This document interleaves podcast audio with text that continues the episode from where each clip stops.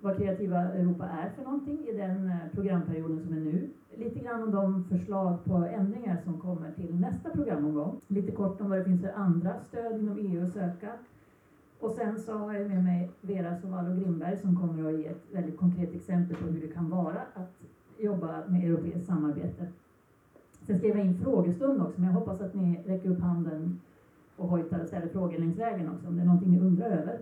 Jag jobbar på Kulturrådet, men idag är det inte Kulturrådshatten som jag har, utan idag jobbar jag på Kreativa Europa Desk Sverige. Och i varje EU-land så finns det en sån nationell kontaktpunkt som har som uppdrag att hjälpa organisationer och aktörer från det landet att eh, söka EU-medel, att lära sig mer om hur det funkar, att generellt att främja internationellt samarbete, men också hålla lite koll på vad som händer inom EU när det gäller kulturfrågor och i vissa fall också leverera material till EU-kommissionen från, från Sverige. Kreativa Europa är delat i två delar. Vi representerar kultursektorn eh, och det är en ganska bred definition av kultur som EU har som bland annat också involverar eh, mode och design, arkitektur.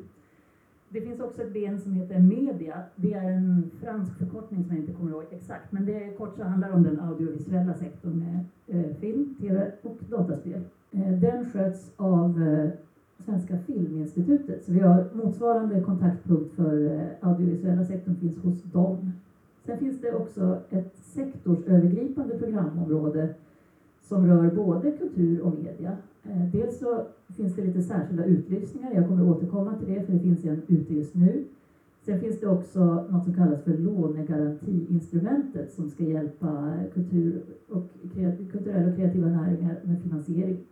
De allmänna målen för Kreativa Europa det handlar om att skydda, utveckla, främja Europas kulturella och språkliga mångfald och främja även kulturarvet. Man är ute efter att stärka känslan av samhörighet och gemenskap men också att stärka rent de affärsmässiga delarna av de kulturella och kreativa sektorerna för att eh, öka konkurrenskraft och bättre tillväxt. Det handlar också om att främja cirkulation av, av konstnärliga verk, men också av människor som ska få hjälp att röra sig över gränserna. Att jobba med publikutveckling och nå nya målgrupper, eh, stärka hela sektorns eh, kapacitet och kompetens och policyutveckling. Det handlar också om att svara på de förändringar som händer i samhället när det gäller till exempel digitaliseringen och ta vara på de möjligheterna och se hur kan man använda det inom de här sektorerna. Eh, jag kommer inte att prata alls någonting mer om den här med, med film och tv-spel och audiovisuella sektorn, men det går naturligtvis bra att komma fram till mig och fråga eller få kontaktuppgifter till dem på Filminstitutet som kan allt om det. Så jag håller mig till kultur. Det finns fyra övergripande stödformer inom Kreativa Europa. Jag kommer att prata mest om de europeiska samarbetsprojekten, för det är den största delen. Det är också det som eh, Danskompaniet Spinn har varit med i.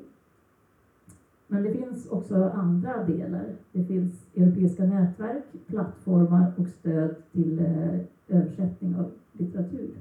Jag nämnde också det här med lånegarantin och jag tänkte bara säga, det, handlar alltså om att eh, stärka de här näringarna att det är riktat mot små och medelstora företag för att EU ser att det är svårt att få lån om man är en kulturaktör. Och eh, i nuläget finns det ingen svensk bank som har gått med i det här, men det finns en svensk bank som håller på att förhandla. Så inom kort så kanske det kommer finnas ett kreatörslån i Sverige för eh, företag inom de kulturella och kreativa näringarna som eh, har en eh, affärsplan som de vill testa. Och det är ett samarbete med EU-kommissionen och investeringsfonden som också innehåller ett element av kompetensutveckling för banksektorn, för man ser att bankmän, bankpersoner ofta kanske inte har tillräcklig kunskap om hur det funkar i kulturella och kreativa näringar för att bedöma affärsplaner. Men det handlar också om att stärka kultursektorns eh, business-sida, att hjälpa, hjälpa till att utveckla och göra bättre affärsplaner. Inom Kreativa Europa finns också de europeiska kulturhuvudstäderna. Just nu är det Ja, det kanske någon som vill, är någon som vill säga vilka det är? Ska vi ha läxförhör? Någon som vet vilka som är kulturhuvudstäder just nu? Jag ska inte retas. Eh, det är Plovdiv i Bulgarien och Matera i Italien.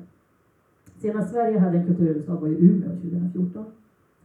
Det finns också eh, kulturpriser inom litteratur, arkitektur, musik och kulturarv och en särskild eh, stämpel, eller vad man ska kalla det, som heter Europeiska kulturarvsmärket. Men nu kommer vi in på det europeiska samarbetsprojektet som, som egentligen kan sägas är själva kärnan i Kreativa Europa. Där kan man antingen vara med i mindre samarbetsprojekt eller större samarbetsprojekt. Det de har gemensamt är att de kan löpa över en projekttid upp till fyra år. De mindre samarbetsprojekten eh, kräver tre, minst tre organisationer från minst tre länder. Och där kan EUs del av pengarna vara upp till 60 procent av totalbudgeten. Resten bygger på eh, egen finansiering, det kan vara biljettintäkter eller lönekostnader, eh, sånt som man redan har. Det, eh, det belopp som man maximalt kan få för hela projektet är 200 000 euro fördelat på de här olika samarbetspartnerna. Och det, behöver, det kan man också göra upp internt inom projektet, hur man fördelar de medlen och vad man går in med. Alla måste inte gå in med exakt samma sak. När det gäller de större samarbetsprojekten så krävs det minst sex organisationer från minst sex länder. Och där kan EU-stödet bara vara 50 procent av totalbudgeten. Men man kan få upp till 2 miljoner euro. Det är ganska stora pengar. Det kan vara samarbete inom alla konst och kulturformer. Man kan vara, I varje projekt finns det en projektledare och övriga är samarbetspartners. Man kan samarbeta, eller man ska samarbeta i projektets alla faser. Det handlar både om att planera tillsammans, att verkligen lära känna sina samarbetspartners. Självklart så ska man genomföra det tillsammans, man ska eh, ha en plan för finansieringen men också för uppföljningen. Och man behöver inte alls vara från samma sektor eller samma konstområde utan man kan arbeta helt konstområdesöverskridande om man vill. Och det kan också vara en fördel att samla olika kompetenser och perspektiv. Det heter samarbetsprojekt, det handlar om samarbete och det är verkligen tydligt att det, det funkar inte att vara en organisation som har en plan och så skriver man ner ett par organisationer på pappret utan man behöver lära känna sina samarbetspartners. Och därför har vi också skrivit var noga i valet av samarbetspartners. För jag tror att i alla sådana här europeiska samarbetsprojekt ingår det också viss eh, språkförvirring, eh, olika möteskultur och det där kanske Vera kan berätta om. Jag vet inte hur det har varit i ert projekt men det brukar höra till de europeiska samarbetsprojekten. Så man får vara beredd på att det är en del av processen, att faktiskt lära känna varandra och jobba tillsammans. Det som är bra med den här bidragsformen eh, är att man kan få stöd för ganska många olika delar av ett projekt. Alltså dels att, att faktiskt skapa konstnärliga produktioner tillsammans. Om det är utställningar, eller turnéer, eller festivaler eller residens. Eh, men också mer samtals och dialogdelar och ordna workshops och seminarier och eh, kompetensutvecklingsdelar. Man kan eh, skapa nätverk som ju naturligtvis inte behöver begränsa sig till pro programperioden utan som löper vidare. Eh, och som jag sa tidigare så kan det innebära flera konstområden tillsammans. Det är eh, eh, verksamma inom alla de delar av kultursektorn som jag nämnde tidigare som kan söka. Det är både för offentliga och privata personer. Man kan ha man söker inte som privatperson, men har man en enskild firma så är man berättigad. Eh, vi skulle gärna se att fler eh, från den offentliga sidan i, Sverige sökte, alltså även regioner och kommuner kan ju vara med i det här. Man kan också välja att samarbeta med lärosäten eller utbildningsinstitutioner. Och ett formellt krav är att den som leder projektet måste ha varit registrerad hos Bolagsverket i minst två år när man söker. Och då ska det också vara med relevant verksamhet. Man kan inte jobba i någonting helt annat som inte har med kultur att göra. Jag pratar om det som att det är europeiska projekt, men det är bra att känna till eh, definitionen av vilka länder som får vara med. De medlemsstaterna är ju givna, men eh, i Kreativ Europa ingår också Norge och Island, är alltid med alla länder som, hör till, som är kandidatländer, eller potentiella kandidatländer, eh, just nu är det Makedonien, Serbien, Montenegro, Bosnien-Hercegovina och Albanien. Men också de som hör till EUs grannskapspolitik, alltså ytterligare ett steg bort med Georgien, Moldavien, Ukraina, Tunisien, Armenien och Kosovo. Och det det innebär att de är med, det innebär också att i alla de här länderna finns det också sådana här nationella kontaktpunkter som vi är i Sverige. Så att man, vi har också våra motsvarande kollegor runt om i Europa.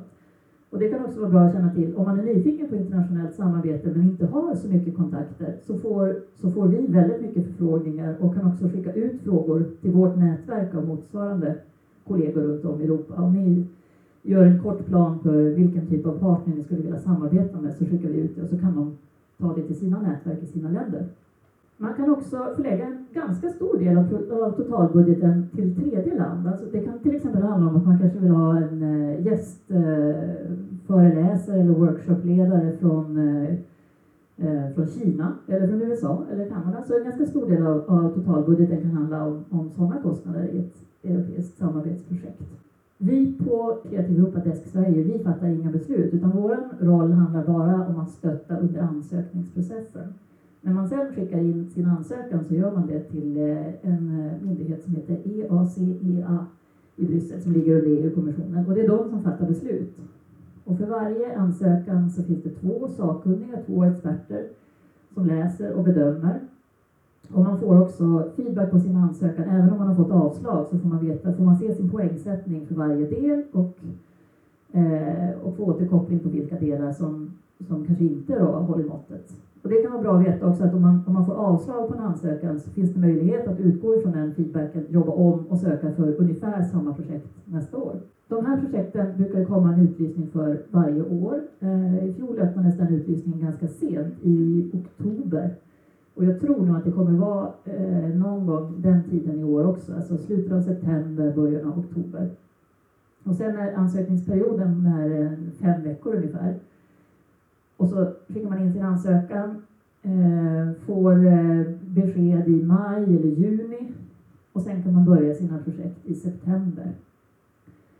Så även om ansökningsperioden är ganska sent i september-oktober så är det ju naturligtvis bra att börja lära känna sina samarbetspartner och i princip ha en ganska tydlig plan för sin ansökan redan nu så att det, så man inte måste sitta där sista minuten och skriva. Ehm, på eh, EACs eh, sajt finns det också ganska finns det ju exempel på hur tidigare utlysningar har sett ut och det är i princip samma sak från år till år. Vissa saker kan, kan ändras. Eh, jag tänkte prata om ett par andra eh, möjligheter. Jag kan gå in mer på detaljer kring sökningar och sånt där om ni är intresserade. Men jag tänkte prata om ett par andra stöd som är aktuella just nu. Bland annat en utlysning som har deadline idag. Den här kanske ni redan har hört talas om. Eh, planen är alltså att i nästa sånt här kreativa Europaprogram ska finnas ett särskilt spår som handlar om, om mobilitet, om rörlighet för, för enskilda personer. Och det testar de genom att ha tre utlysningar nu mellan april och september i år där totalt eh, mellan 350 och 500 personer kommer att beviljas stöd. Och de sektorer som man testar nu är just scenkonst, bild och form. Så Eh, om det är någon som är sugen så spring hem och sök. Det stänger ikväll 23.59. Jag eh, tror att det kommer vara vansinnigt översökt. Det finns ju ett enormt sug efter stöd för eh, mobilitet över gränserna för enskilda personer. Så det finns en, en risk att de, att de konstaterar att det kommer behövas mycket om man kör igenom en sån här sak. Det var en, eh, till, en specialutlysning som pågår just nu. En annan som jag också tänkte nämna som släpptes bara förra veckan, det handlar om kultur och digitalt, till exempel VR. Och där är scenkonsten med också som en, som en särskild sektor som man, som man pekar ut i den här piloten, men också musei och kulturarvssektorn. Och själva poängen med det här är att det ska vara sektorsövergripande så att man hittar en, eh, att man hittar samarbetspartner från den eh, audiovisuella sektorn och går ihop och gör någonting gemensamt. Och där är det lite större projekt som de eh, beviljar stöd för. De har satt inget maxbelopp, däremot har de satt ett eh, en minimibelopp för varje projekt. Att man får inte söka för projekt eh, med en budget mindre än 150 000 euro. Så är EUs del max 60 procent. Här har man lite mer tid på sig att kolla upp vad det är för någonting. Deadline är den 20 juni. Det handlar både om att, eh, om att man vill eh, testa nya sektorsövergripande sätt för att, för att sprida kultur och kreativitet. Alltså det handlar om eh, tillgänglighet och att faktiskt må, nå målgruppen och även där affärsmodeller.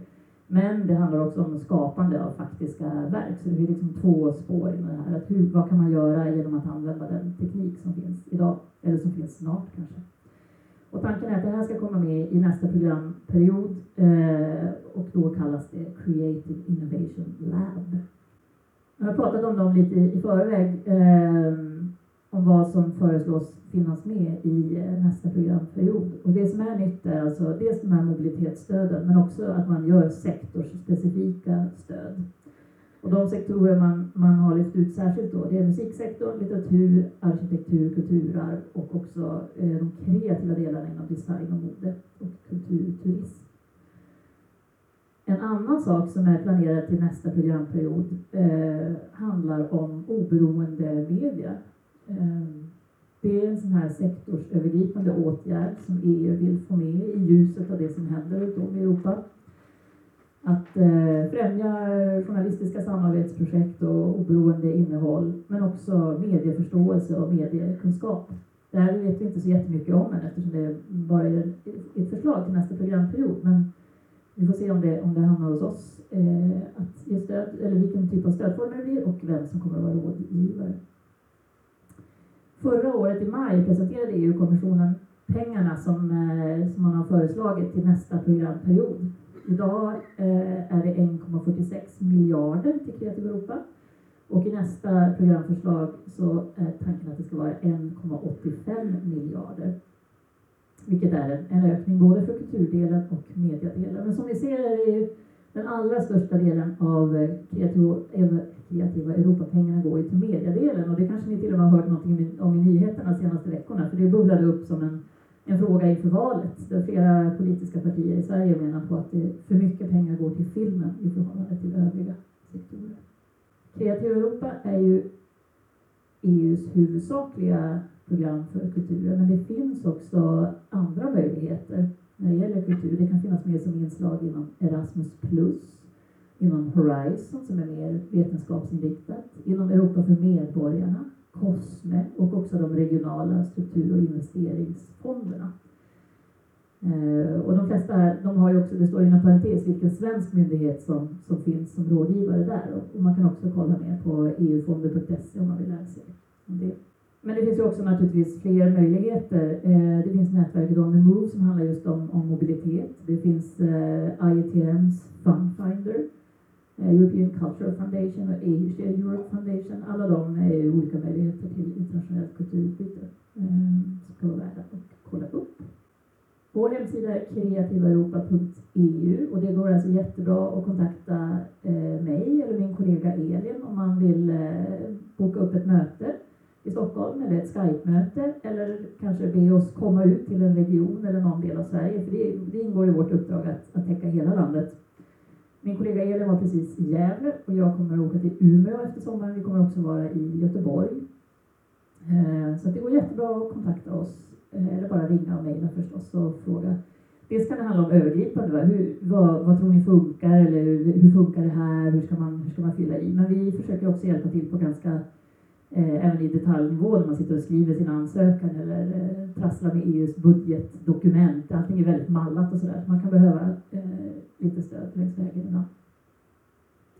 På EUs sajt så finns det mer information om Kreativa Europa, men där finns också en projektplattform där man kan söka eh, alla projekt som har fått stöd genom Kreativa Europa. Man kan gå in och söka per land eller per konstområde om man vill det också. Jag heter Eva och jag har också lagt lite kort här och lite broschyrer om det är någon som vill kolla på efteråt. Men eh, det här var väldigt övergripande. Nu tycker jag det är dags att höra lite mer konkret. Vad gör man då? Vad kan man göra i ett europeiskt samarbete?